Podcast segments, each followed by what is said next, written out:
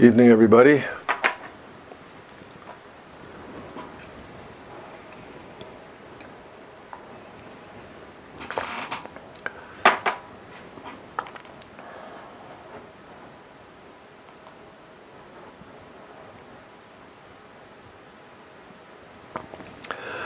So I want to begin tonight with a uh,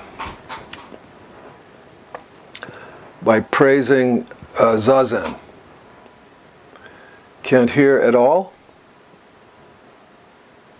How am I doing, Shafi? Can people hear me? Looks like no.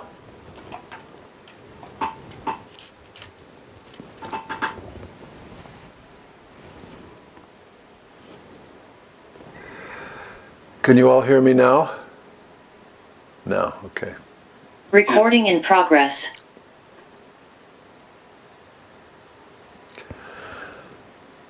So I was starting to say that uh, I want to begin uh, talking about these next verses by um, praising Zazen. Because I think that in the end, uh, the intent of this text of Vasubandhu's is to elevate and show us the real virtue of Zazen and how profound Zazen is and how it has a profound effect on our way of seeing and living, even though we might not um, get that all at once. But I really think that in the end, that's why Vasubandhu is writing this text. So I don't know how you guys are doing, but uh, we have a, a, wonderful and pretty lively, well attended sit in the morning, and I've been enjoying it a lot. Just this last Saturday, we had a gathering at, at the church, and this was very revolutionary for me because there was no Dharma talk and there was no Dokusan. So, guess what I did? I sat zazen with everybody. I never do that. I haven't done that for decades, right? It was great. I, I did four periods of zazen, I think, just sitting there with everybody. It was a great thing, as is the sitting uh, every morning. And I don't know why it is, but for some reason, I am really enjoying my zazen these days. It is very steady and very quiet and this, despite the fact that there are a lot of really difficult things going on, both in the world at large and among my good friends and relatives. But still, despite this, uh, my zazen has been very pleasant and very peaceful. And I have been uh, practicing very directly with Vasubandhu's text.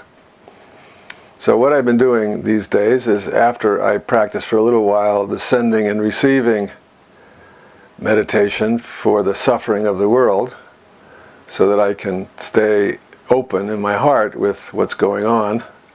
So I do that for a while.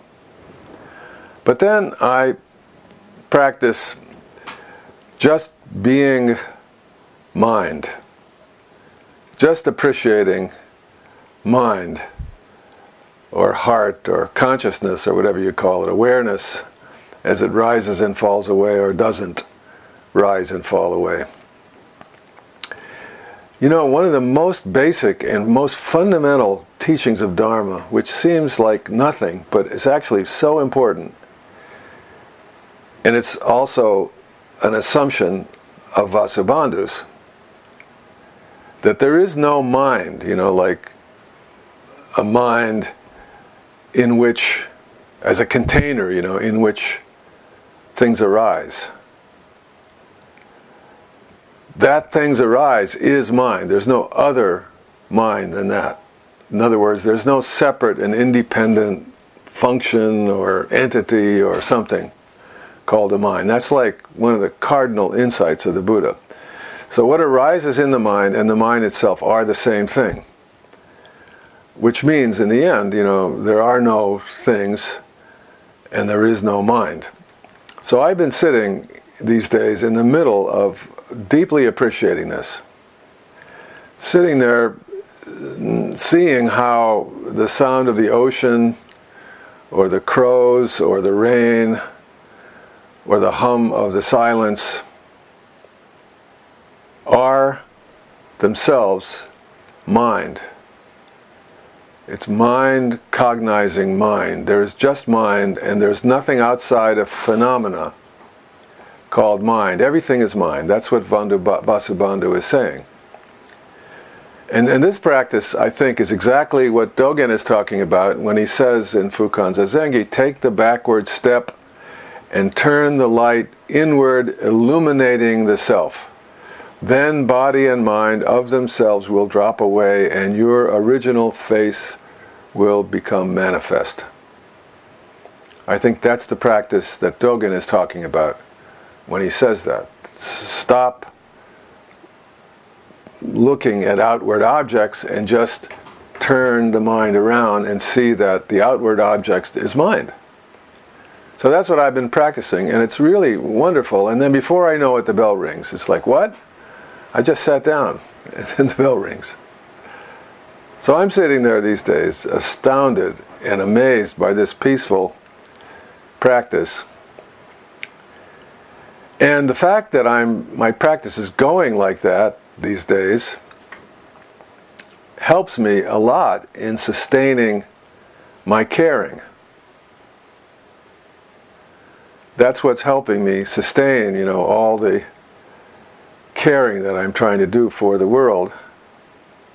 Because it makes me realize that what is happening is simply what is happening. It must be as it is because of everything that has happened before. And also, it makes me realize that everything is always in a process of development and evolution and change, right? Nothing ever stays the same. Things are always advancing and changing and moving. So, to feel hopeless or to assume the worst is completely irrational. It makes no sense at all. For sure, what I fear or imagine or desire for the future is not what will happen.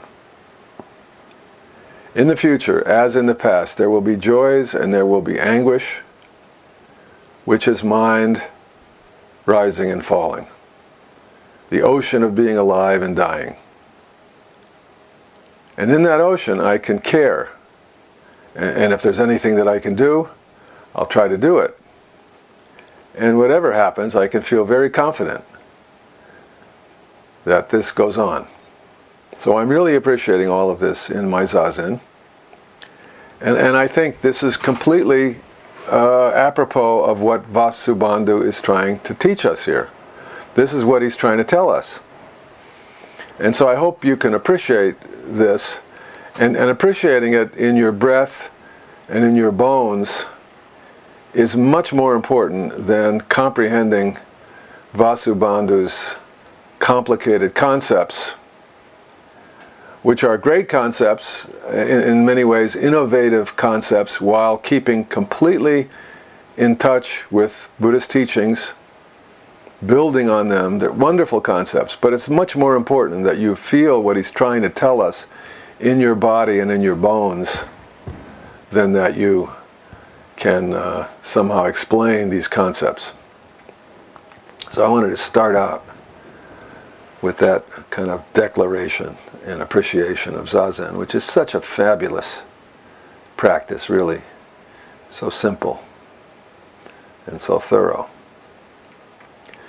So now, uh, these next four verses 22, 23, 24, 25 in these verses, Vasubandhu kind of changes tack a little bit. And he's now talking about the three natures as a kind of progression of understanding. Remember, in the bunch of verses that preceded these, he's been making the point that these three natures both do and don't exist. And when you analyze them, they are not different from one another. They're anyway merely concepts, they're ideas, and so they don't really have any substance. And Vasubandhu has constructed them as ideas in this way because the whole reason why he has constructed them is to match the reality of our living, which cannot be contained by our ideas, no matter how much we think it can. It can't. So he's constructed a set of ideas that, by definition, don't hold. The ideas that he's constructed are self destructing, by definition. But now, he changes his tune and he's saying, okay, let's change this up and let's take these ideas as if they do exist and they do make sense and let's make sense of them in a very linear way. Let's imagine that these three natures are three stages of practice in sequence, each one building on the next. So, verse 22. But conventionally, and I'm now I'm I'm uh, this is Jay Jay Garfield's translations, and, and, if you have the Ben Connelly book there, you can you can follow in the Ben Connelly and see the slight difference. The translations are not really different in substance, but slightly in style. So this is Jay Garfield, number 22. But conventionally, the natures are explained in order, and based on that, one enters them in a particular order, it is said. So the verse says what I just said that let's look at these ideas, the three natures, conventionally, in other words, from a linear point of view, first, second, third, as a hierarchy of views of reality that we're going to develop during the course of our practice. 23. The imagined is entirely conventional.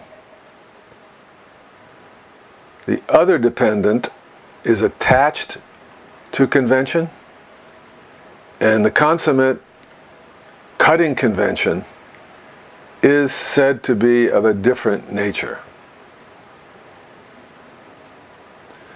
So, the first level of understanding reality, the common level, is the first of the three natures.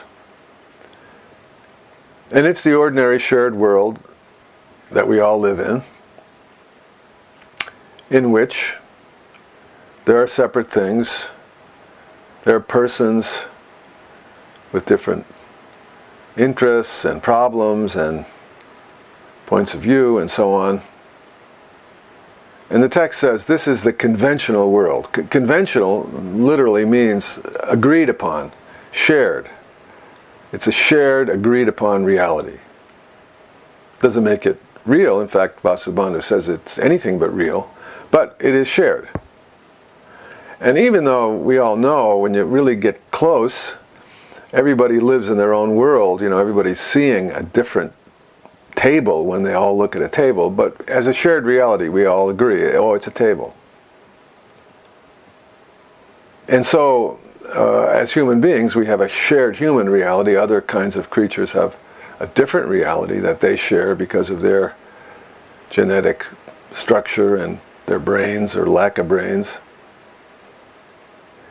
So, even though we have different languages and cultures and different personal histories, we all more or less share the idea of, of a person, of, of things like plants and animals, furniture, houses, sky. We all share concepts like family, feelings like love, pain, life, death, suffering. This is shared conventional reality.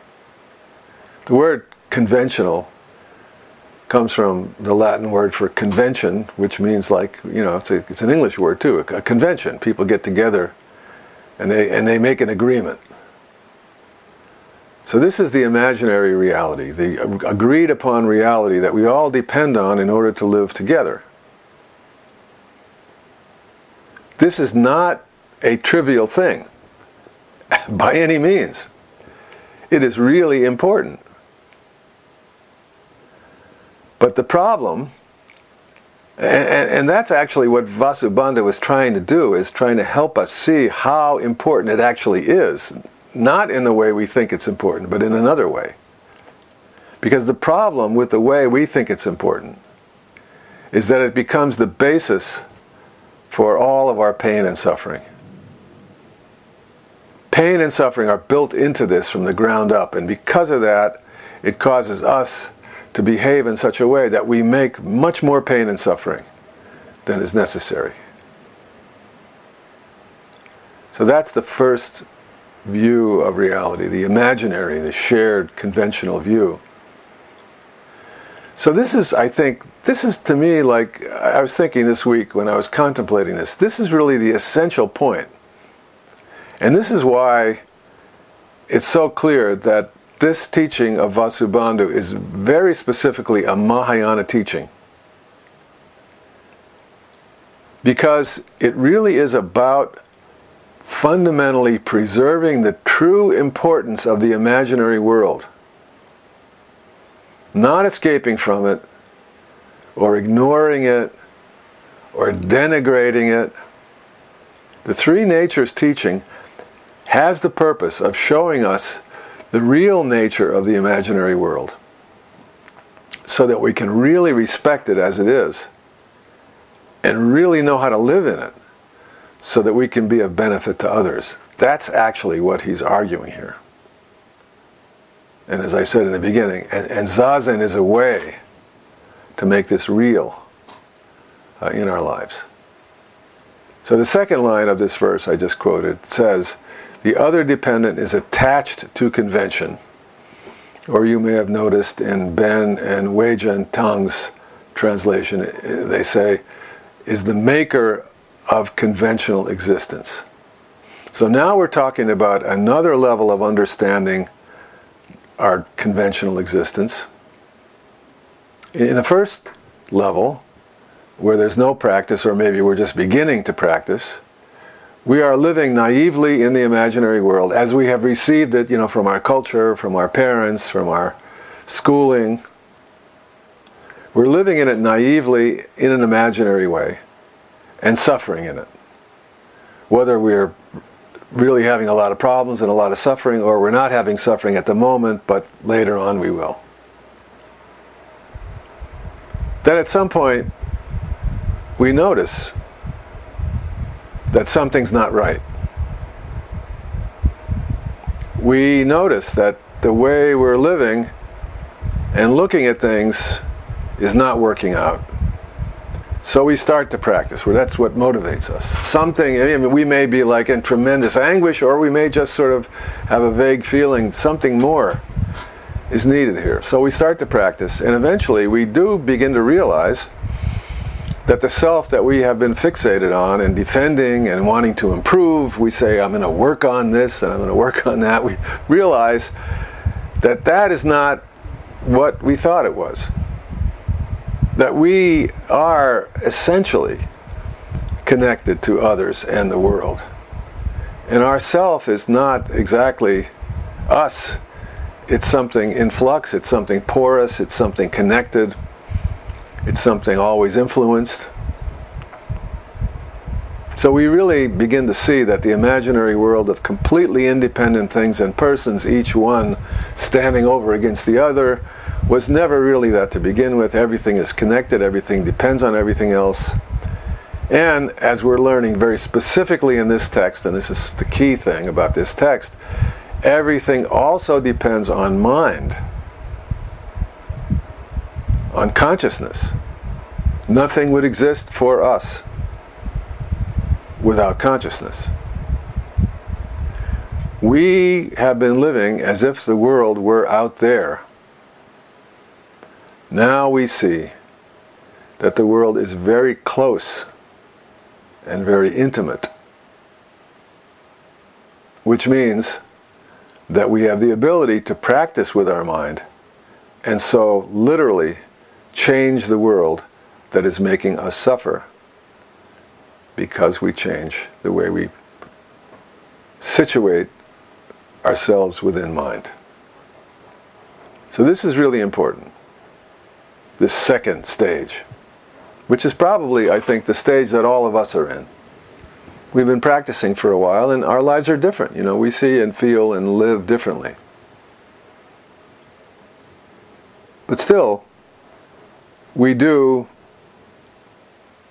take the imaginary world as it is, more or less.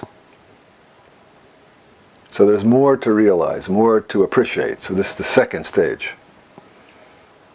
And the final line of the stanza describes what this more to appreciate is, what there is more to realize. We realize, that is, we make real the understanding that the conventional doesn't exist at all as such, whether other dependently or independently. Complete realized nature is not a better description of the conventional or another way to look at the conventional. As the verse says, it cuts the conventional. It's utterly other than the conventional. Which means, this is what Vasubandhu is saying, it sees the conventional as conventional, that it's not real in any other way. And so is free of it. There's no stickiness in the conventional. You look at the world with eyes of unselfish compassion and deep sympathy without being stuck. And this is why the Bodhisattva can reach out a helping hand without being caught up in the tragedies and the confusions of the world. And that's the specific way that a bodhisattva is uniquely a blessing for the world. Because the bodhisattva sees the world as it really is, and so really understands, really sympathizes with suffering. And that is why the bodhisattva can offer a special kind of comfort and meaning for the suffering. And, and that bodhisattva, complete realized way of being in the imaginary world, is the final horizon of practice, according to Vasubandhu and this text, and specifically in this linear description of the three natures. So, here in these verses, he's showing the graduated stages of practice, beginning with the conventional, through the dependent, to the completely realized. That's all in that one verse that I just read. The next verse changes the order. This time, it begins with the dependent and shows how practicing the dependent nature leads to the complete realized nature, which is nothing other than the imaginary or conventional nature seen as it really is. In other words, there's no content to the complete realized nature other than the conventional nature seen as it is. And this reminds me of the ox herding pictures, you know, which goes through all these different stages and ends up returning to the marketplace.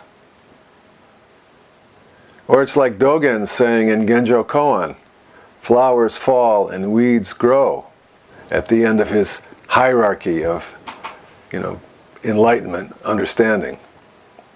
Or it's like the old Zen saying, mountains are mountains, rivers are rivers. In other words, the end of practice, the complete realized nature, is simply living in the world as it is. Everyday mind is the way. So here's the verse that says this 24 having first entered into the non existence of duality, which is the dependent, one understands the non existent duality, which is the imagined. So the complete realize is not mentioned here, but it's implied in the last two verses. So now we come to this exalted stage of practice that I mentioned a minute ago. And here we see that the separation, the duality that we have always assumed and taken absolutely for granted because everything points to it, is not real. It never was real. Our whole lives we've been buying into conventionality, and now we are seeing beyond it. We are no longer as paranoid and self protective as we once were, which makes our lives much better, much easier, we see, as the verse says, the non existence of duality. And then we go beyond that. We see by close examination, or maybe all of a sudden, maybe it just dawns on us one, one day in Zazen or not in Zazen, maybe in the middle of a Dharma talk. Did you ever have that experience where in the middle of a Dharma talk you suddenly get something, you don't even know what the person said, it doesn't matter what they said? Or maybe you uh, hear a bird or see a tree or something. But you realize all of a sudden, and maybe you don't put it in these words, but you realize all of a sudden that the only thing there ever is going on ever is this experience this moment. There is nothing outside of it. There's nothing inside of it. And we can never know anything other than what we cognize with the senses and the mind, and neither can anyone else. Reality is actually the experience of reality.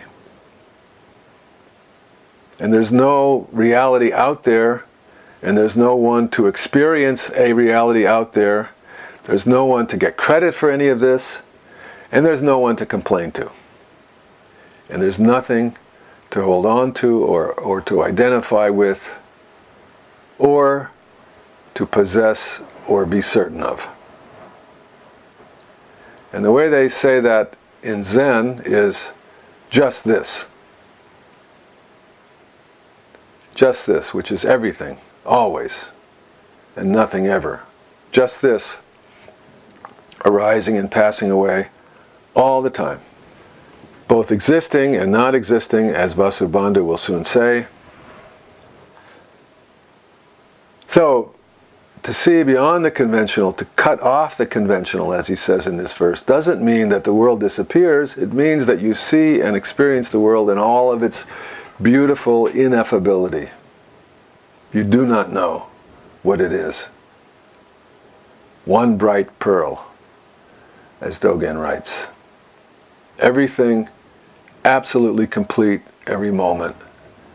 Everything ungraspable and unexplainable. The 25, verse 25. Then one enters the consummate, the complete realized. Its nature is the non existence of duality, therefore, it is explained to be both existent and non existent. So, this verse completes the thought.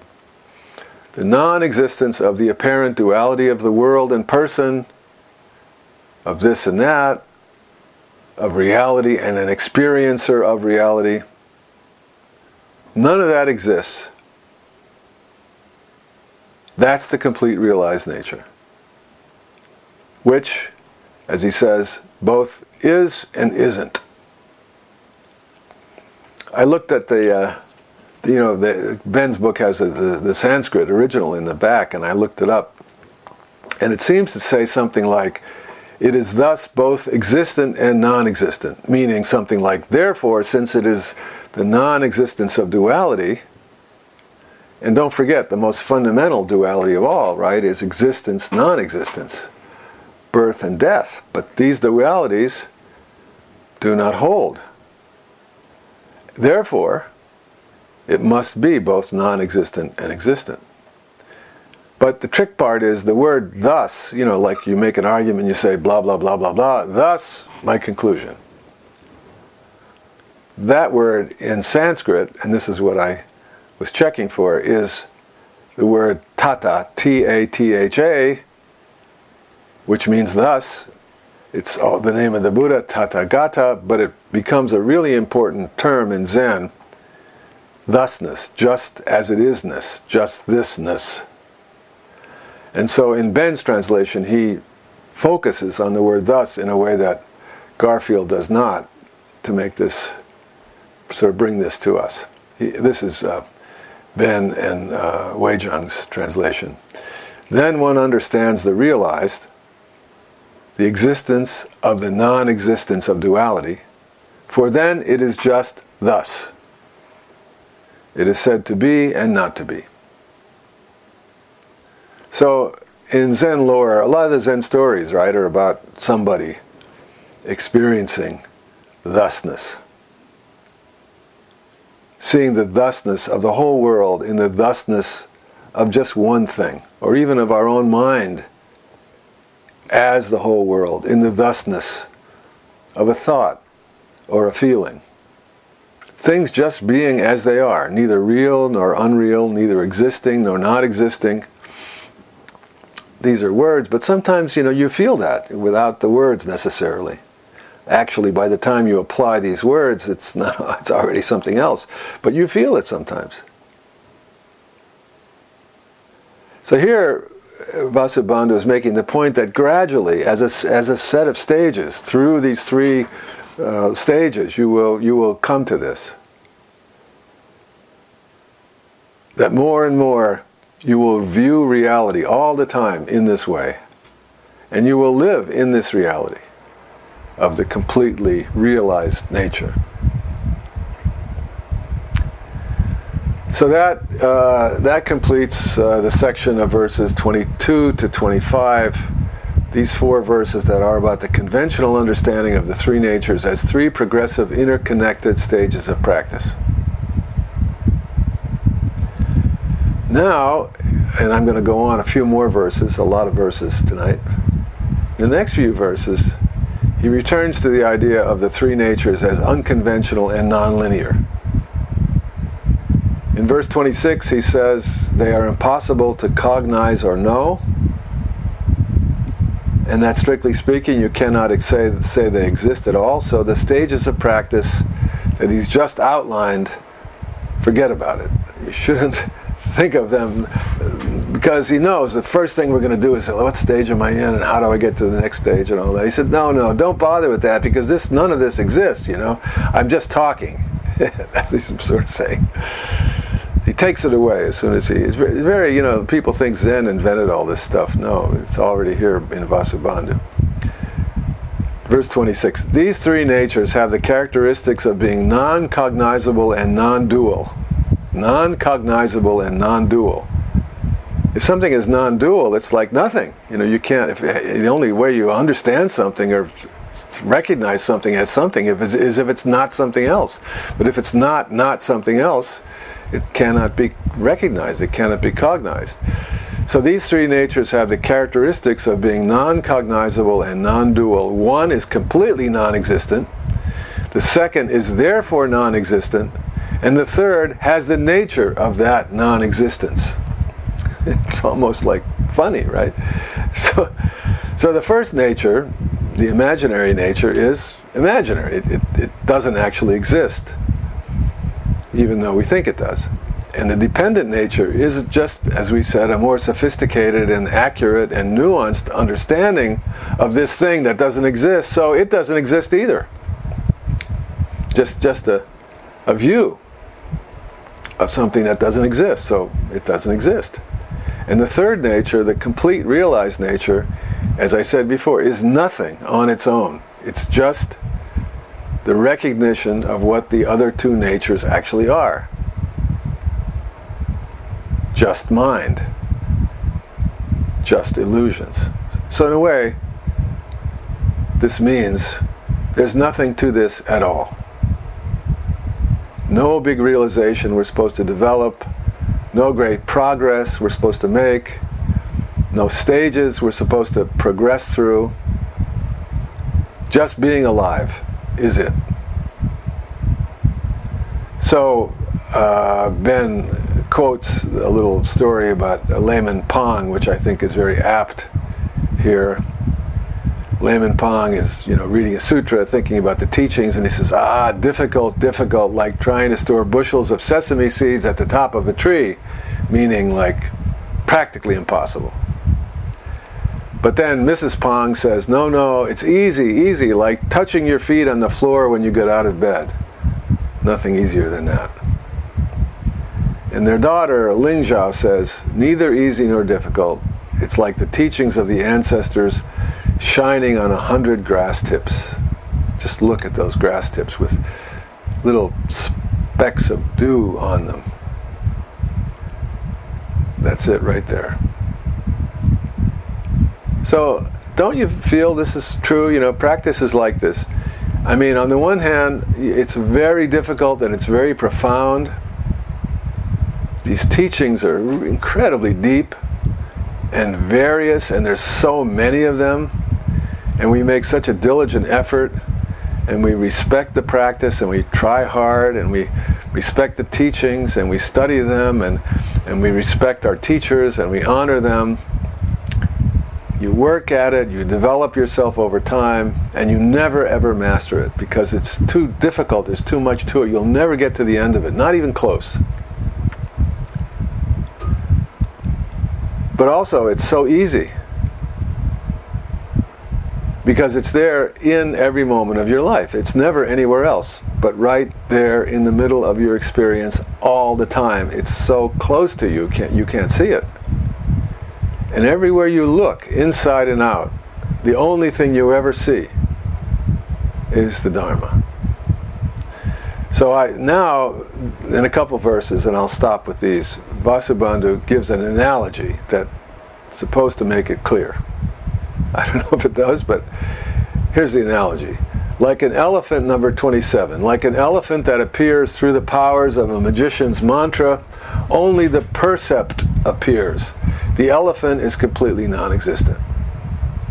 This is an exa- uh, example that's often used. So there's a magician who is a very good magician. He can use spells or maybe some kind of mental telepathy or some way of, you know, maybe the power of suggestion, I don't know. But he conjures up an elephant.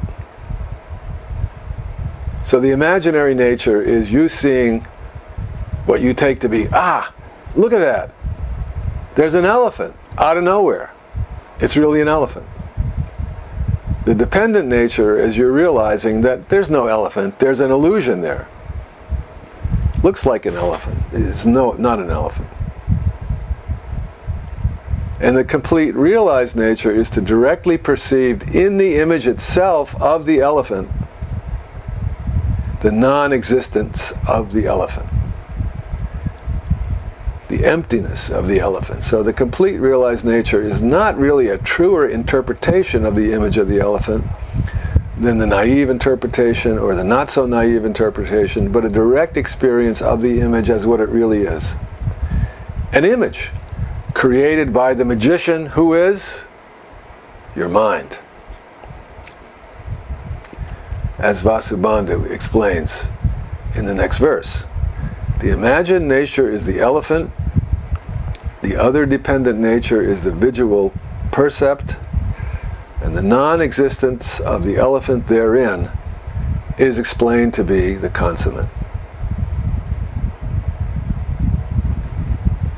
So, that, dear Dharma brothers and sisters, is my perfectly cogent and totally understandable explanation of these verses. I have no expectation that all of you will remember all that I'm saying, or even a single sentence of it. So I will now reduce it all to something very simple. And I would say, I would say it like this.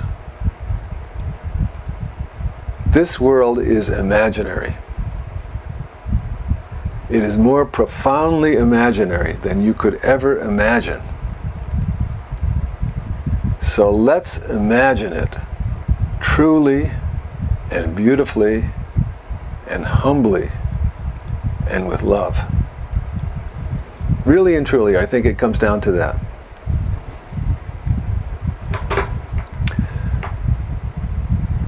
So, I was telling you in the beginning about how uh, I've been influenced by these teachings in my zazen and, and in my living. So the question is, what about you? So we can get in groups and, and talk about that. And um, first, though, I want to, be, because I know sometimes people uh, leave at this point, and of course, it's fine for you to do that, especially if you're on the East Coast. It's very, it's late. I want to just mention so that we all remember that we're going to take a break from seminar for two weeks.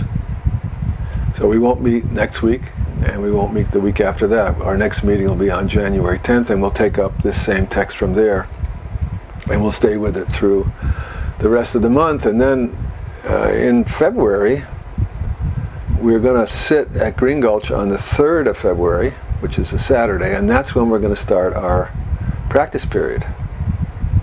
So uh, we'll we should get busy, I guess, getting gearing up and putting up the announcement on the website so that you can all apply. It's going to be from the 3rd of February to the 13th of April with our dear Anne who's going to be the most amazing Shuso, I have no doubt, that you've ever seen.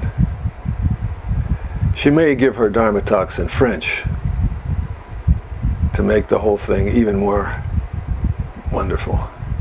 I don't know if she will or not, but okay. So two weeks off, and we'll come back in January, and looking forward to practice period. And for now, so how have these teachings influenced your practice? And if they haven't, uh, it is perfectly okay to say, actually, you know, I've just been tolerating all of this. It hasn't meant a damn thing to me, and it hasn't influenced my practice at all. And if so, that's it's better to say that than to try to fake it and pretend that it has meant something that it hasn't. Something has meant something to you, right? In the last month or so, something has influenced you, and, and if not these teachings, then talk about that. Because if you're impervious to influence, you're not a human being, so something has influenced you. Okay, have fun in your groups of three, and I'll see you in about uh, maybe recording stopped. 15 more minutes, 15 to 20 minutes. Thank you. Thanks for listening. Appreciate it.